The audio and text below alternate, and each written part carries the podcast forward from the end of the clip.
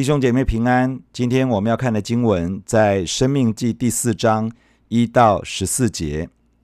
第一节：以色列人呐、现在我所教训你们的律例典章，你们要听从遵行，好叫你们存活，得以进入耶和华你们列祖之神所赐给你们的地，承受为业。所吩咐你们的话，你们不可加添，也不可删减。好叫你们遵守我所吩咐的，就是耶和华你们神的命令。摩西在谈完了《生命记》一到三章的历史之后，开始谈到以色列人可以进入迦南地承受为产业的关键。在这里说，以色列人啊，现在我所教训你们的，现在这两个字表示。摩西接下来所谈的是基于前面三章内容的基础之上，《生命记》的一到三章谈到了神把以色列人从何烈山带往迦迪斯巴尼亚，以色列人不愿意进入迦南，结果进入到旷野漂流三十八年。之后，神要再次带领以色列人从约旦河东的路线进入到迦南地。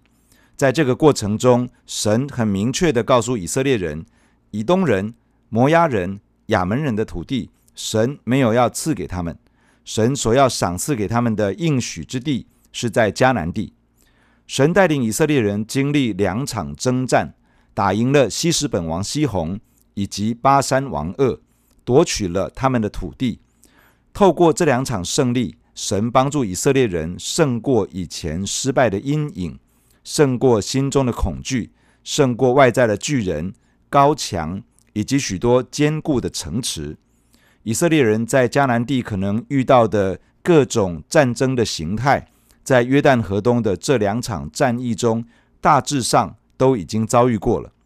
神一方面训练以色列人如何征战，另外一方面也要告诉以色列人，倚靠耶和华神这位应许他们之守约施慈爱的神。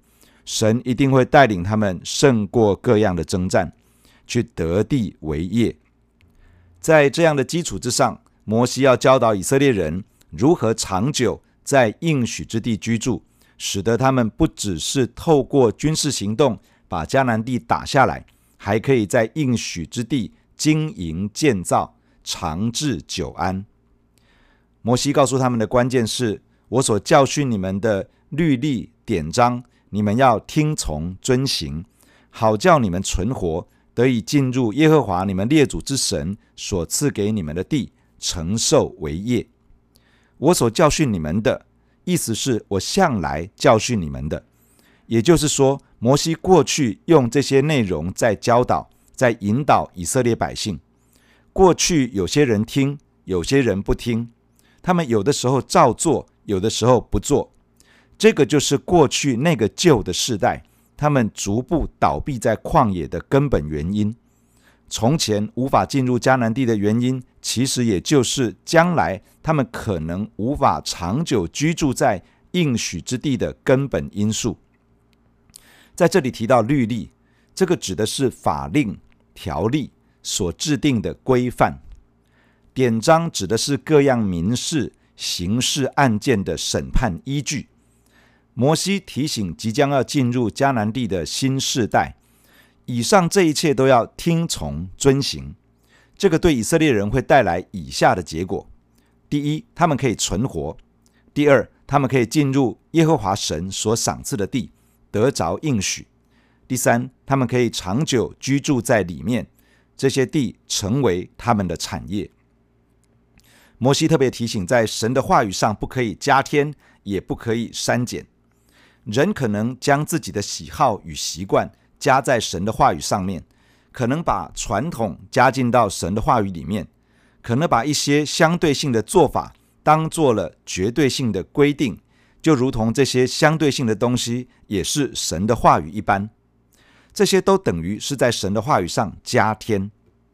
人可能因为不愿意顺服在某些圣经真理里面，而将这些内容忽略掉，甚至是避开不谈。人可能因为觉得被冒犯而不想遵行某些圣经的教导，人可能因为某些传统的观念而把圣经上绝对性的真理当作相对性的，当作可有可无的，当作可做可不做的，这些都等于是删减了神的话语。我们需要存着一颗敬畏神的心，把神的话语当做一回事，把神的话语看得比我们的感觉、理性更大，把神的话语看得比我所承接的传统更大，认真的看待神的话语，真的去遵行。那么这样，让我们存活，可以得着神的应许。而且可以居住在神的应许之中。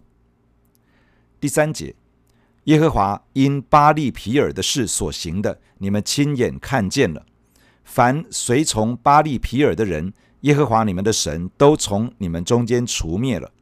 唯有你们专靠耶和华你们神的人，今日全都存活。摩西接着提醒以色列人，他们亲眼看见巴力皮尔的事情。巴力皮尔事件记载在民数记二十五章一到九节。那时，以色列人打败了亚摩利的王西宏和噩。之后，摩押王巴勒将术士巴兰找来，希望用邪术施加咒诅在以色列人身上。结果，耶和华神拦阻了巴兰，不准他咒诅以色列人，因此他连连为以色列祝福。后来，巴兰贪图财力。向巴勒献祭，让以色列人与摩押女子发生了淫乱的关系。以色列人当中有人随从摩押女子向偶像献祭，也就是向巴力皮尔献祭，并且吃献祭的祭物，跪下敬拜巴力皮尔。这件事情使得耶和华神的怒气发作，直到祭司非尼哈起来，将涉入淫乱恶行的以色列领袖。以及米甸女子致死了，瘟疫才止息。在整个事件中，遭瘟疫而死的就有两万四千人。这些人很可能是预备进入迦南地的新世代，他们经过旷野的熬炼与学习，没有倒闭在旷野，但是因为与巴利皮尔联合而死在这个地方。巴利皮尔的意思是皮尔的主。可能是在伯皮尔这一带所敬拜的偶像，其实他们所敬拜的很可能就是巴利。巴利是迦南地百姓所敬拜的神明偶像，在迦南地百姓的信仰当中，这个是掌管雨水与农作物的神明。迦南地依靠每一年有稳定的秋雨和春雨，以确保耕种和收成的正常运作。迦南地的信仰认为，每一年的雨季是因为巴力战胜了大水以及海洋所带来的雨水，而当干季来到，就是巴力被死亡与干旱之神摩特杀死的结果。而巴力的配偶亚瑟拉，或者说亚斯他路，把摩特打败之后，巴利又复活了，重新带给大地雨水。迦南地民族认为，每一年秋季的雨水。和春季的农作物发芽，是巴利和他的配偶交合所带来的繁殖力量，因此性行为成为巴利崇拜当中非常重要的一环，关系到牲畜的多产以及农作的丰收。所以，为了促进巴利与他的配偶的繁殖力量，迦南地的民族会在神庙当中与庙妓发生性关系。然而，这个正是耶和华神所憎恶的行为。迦南地的巴力崇拜很可能也进入到约旦河东，被不同的地方所采纳。对于以色列人，他们原是一个游牧民族，下到埃及之后，应该仍旧保有游牧民族的生活，但是渐渐被埃及人奴役，成为做苦工的奴隶。出了埃及之后，他们带着大批的牲畜。仍旧过着游牧民族的生活，如今预备要进入迦南地，在迦南地的生活形态却是以农业为主体。这个对以色列人来讲是一个全然不同的生活以及生产形态。以色列人很容易会面对一种试探，就是列祖的神耶和华是否懂得农业耕作呢？将来进入到迦南地以后，耶和华神仍旧能够帮助以色列人面对农业生活的挑战吗？还是要不要试试看迦南地这些农业民族的神明呢？很可能在石亭这里，摩押女子前来，邀请以色列人去看看他们的崇拜仪式，而以色列人很可能想到日后的生活形态，就跟着去看看了。这里面其实掺杂着一颗心，觉得将来是不是需要巴力神明的帮助呢？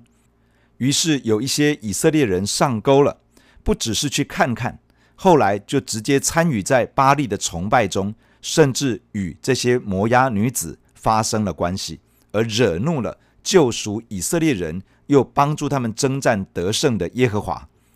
这个就是摩西所说的：凡随从巴力皮尔的人。耶和华你们的神都从你们中间除灭了，唯有你们专靠耶和华你们神的人，今日全都存活。在那一天，有一部分的以色列人认为他们需要考虑看看迦南地民族的信仰，来帮助他们的实际生活。这样的人在瘟疫中丧命，而那些认为我们应该专心倚靠耶和华神的人，被神保守而存留了生命。第五节，我照着耶和华我神所吩咐的，将律例典章教训你们，使你们在所要进去得为业的地上遵行。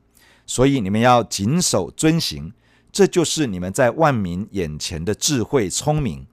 他们听见这一切律例，必说：这大国的人真是有智慧有聪明。哪一大国的人有神与他们相近，像耶和华我们的神？在我们求告他的时候，与我们相近呢？又哪一大国有这样公义的律例典章，像我今日在你们面前所陈明的这一切律法呢？摩西接着说：“我照着神所吩咐的，将律例典章教训你们，使你们在应许之地上遵行。也就是说，虽然是在何烈山那里颁布的律例典章。”却是适用在迦南地这块神所应许的美地，虽然是将近四十年前所颁布的，到现在还是适用，在将来也是适用。因此，摩西要以色列人谨守遵行，这个意思是要留意保存，好好查看，并且照着遵行。当以色列人谨守遵行神的话语时，这就是他们在万民眼前的智慧与聪明。以色列人面对应许之地的生活，可能觉得陌生，也可能觉得比不上在迦南地生活已久的各个民族。他们可能会有一些自卑感。但是，当他们真的把神的话语实践出来时，其他各民族的人将会称赞以色列人有智慧、有聪明。摩西要以色列人仔细想想，有哪一个国家的人民，当他们求告他们所依靠的神明时，这些神明会真的靠近他们、亲近他们，并且来救赎他们，像耶和华神对以色列人这样子呢？又有哪一个国家有公义的律例典章，像摩西成名在以色列人面前的这一切呢？从信仰的经历以及建立信仰的依据，也就是神所颁布的律法、神所启示的真理来看。神的子民与天下万国万民真的很不一样。这里所反映出来的是耶和华神，他乃是独一的主，是超越世人所敬拜的神明偶像，是在这个世界找不到对手可以相比拟的那一位。透过神所拣选的百姓，神要让世人认识他。因此，我们要谨慎自守，留意遵守神的话语和真理。第九节，你只要谨慎，殷勤保守你的心灵，免得忘记你亲眼所看见的事，又免得你一生这事离开你的心，总要传给你的子子孙孙。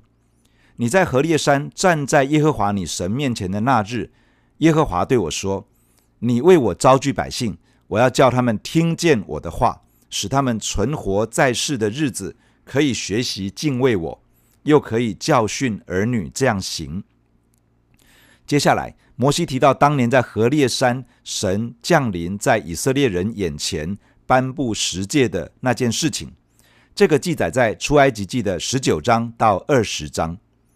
以色列预备进入迦南地的新世代，有一些人当年在何烈山亲眼见过上帝降临那大而可畏的景象。摩西说要谨慎。要殷勤保守自己的心灵，免得忘记那个深刻的经历，免得这件事情在心中不再纪念。相反的，要把这样的事情传说给世世代代、子子孙孙，让他们知道，使他们也可以认识神。摩西回想当年，神要他把百姓招聚过来，神说：“我要叫他们听见我的话，使他们存活在世的日子，可以学习敬畏我，又可以教训儿女这样行。”神刻意要向以色列人彰显他自己。并且要让他们听见神说话，神希望这样一个很深刻的经历，可以深深刻印在人的心中，使得人对神产生敬畏的心，深知道他就是神，又可以把这样的信仰传承给后代子孙。第十一节，那时你们近前来，站在山下，山上有火焰冲天，并有昏黑密云幽暗。耶和华从火焰中对你们说话，你们只听见声音，却没有看见形象。他将所吩咐你们当守的约指示你们，就是十条诫，并将这诫写在两块石板上。那时耶和华又吩咐我将律例典章教训你们，使你们在所要过去得为业的地上遵行。接下来，摩西述说当年。以色列人来到何烈山下，也就是西乃山下，他们看见山上有火焰冲天，也看见了昏黑密云幽暗，然后听见耶和华神从火焰中向他们说话。当年的以色列人听见神的声音，惊恐害怕，他们只有听见声音，却没有看见任何的形象。为什么会是这样的经历呢？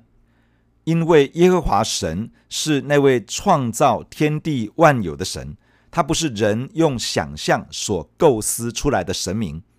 耶和华神没有以任何形象彰显出来，以免人堕落的心思以及想象力被启动，跑去铸造、制作任何的偶像来与这位上帝相匹配。耶和华神没有以任何形象向以色列人显现。反而是将十诫给了他们，作为他们所当守的约。神将这十诫写在两块石板上，交给摩西，带到以色列人中间。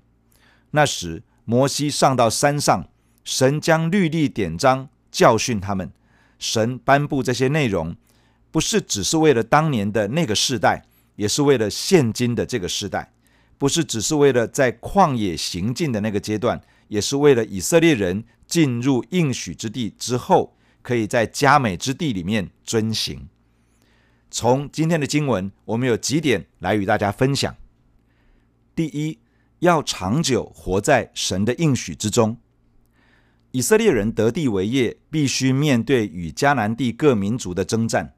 神应许他们会得胜，在约书亚记当中也确实记载了他们的得胜。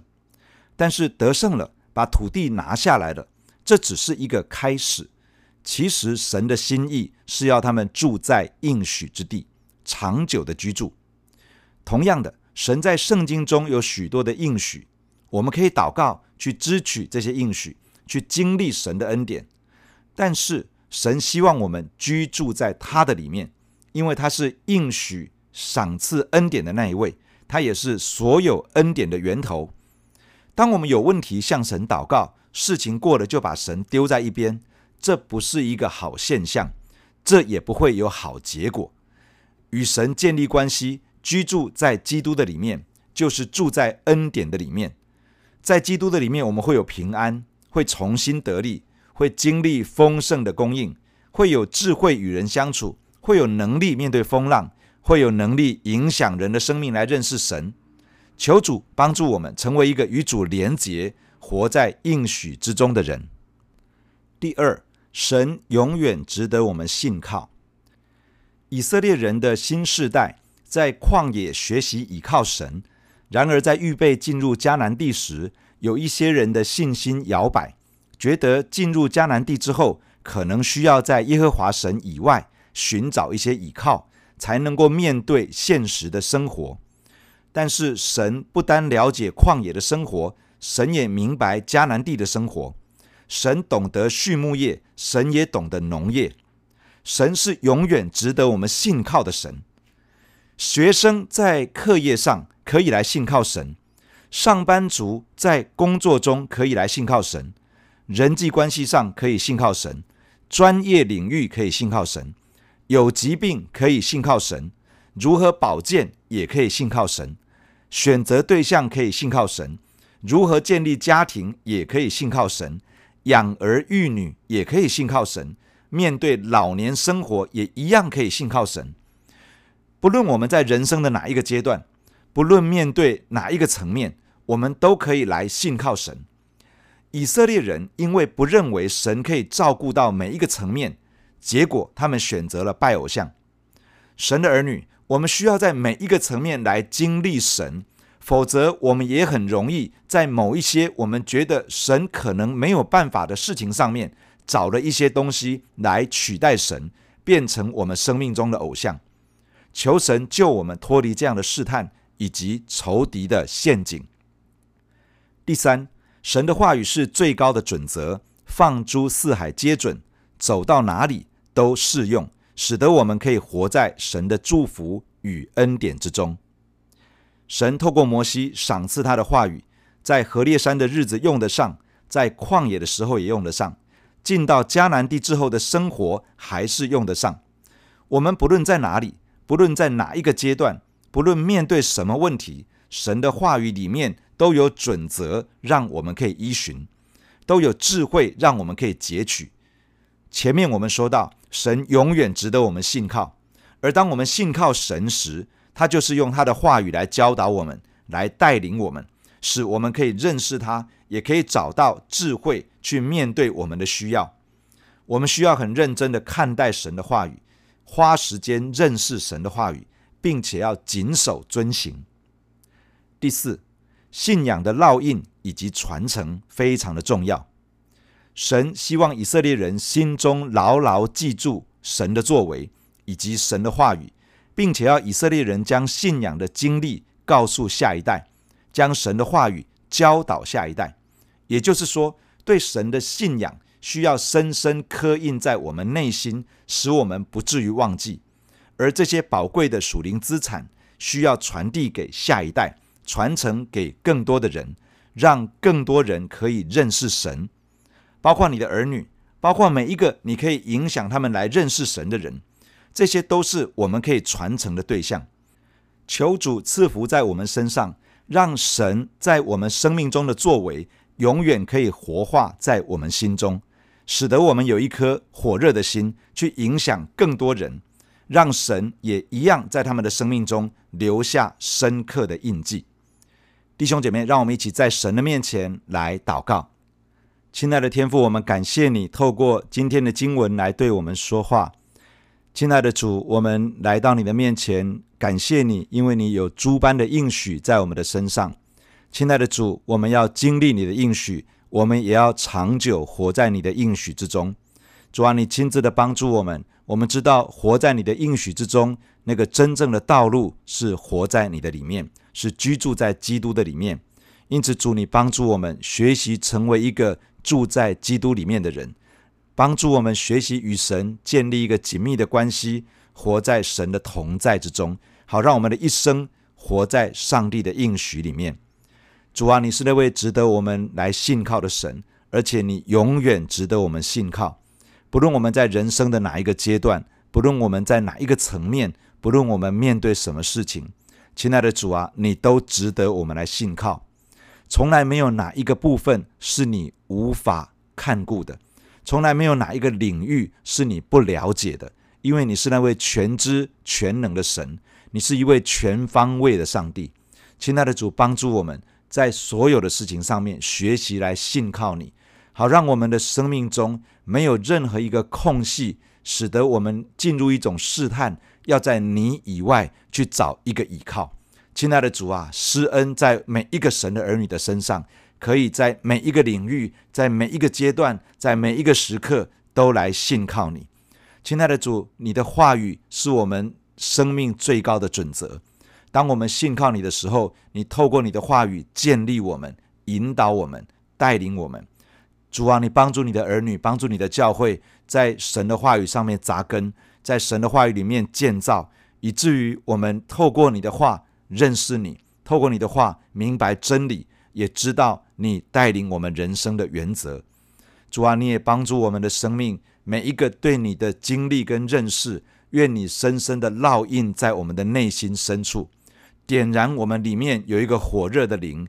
使得我们更积极、更殷勤的去带领我们的儿女，影响我们的下一代，以及任何一个你让我们可以去影响的人，使得他们可以与我们一同来认识你，一同来跟随主，使得他们的生命中一样有神动工的一个极深极美的印记，让他们的一生可以活在神的恩典中。谢谢你赐福带领我们的每一天，你来塑造我们。谢谢你听我们的祷告，奉耶稣基督的圣名，阿门。假如你喜欢我们的分享，欢迎订阅并关注这个频道。假如你从今天的分享中得到帮助，欢迎你分享给更多的人。愿上帝赐福给你，阿门。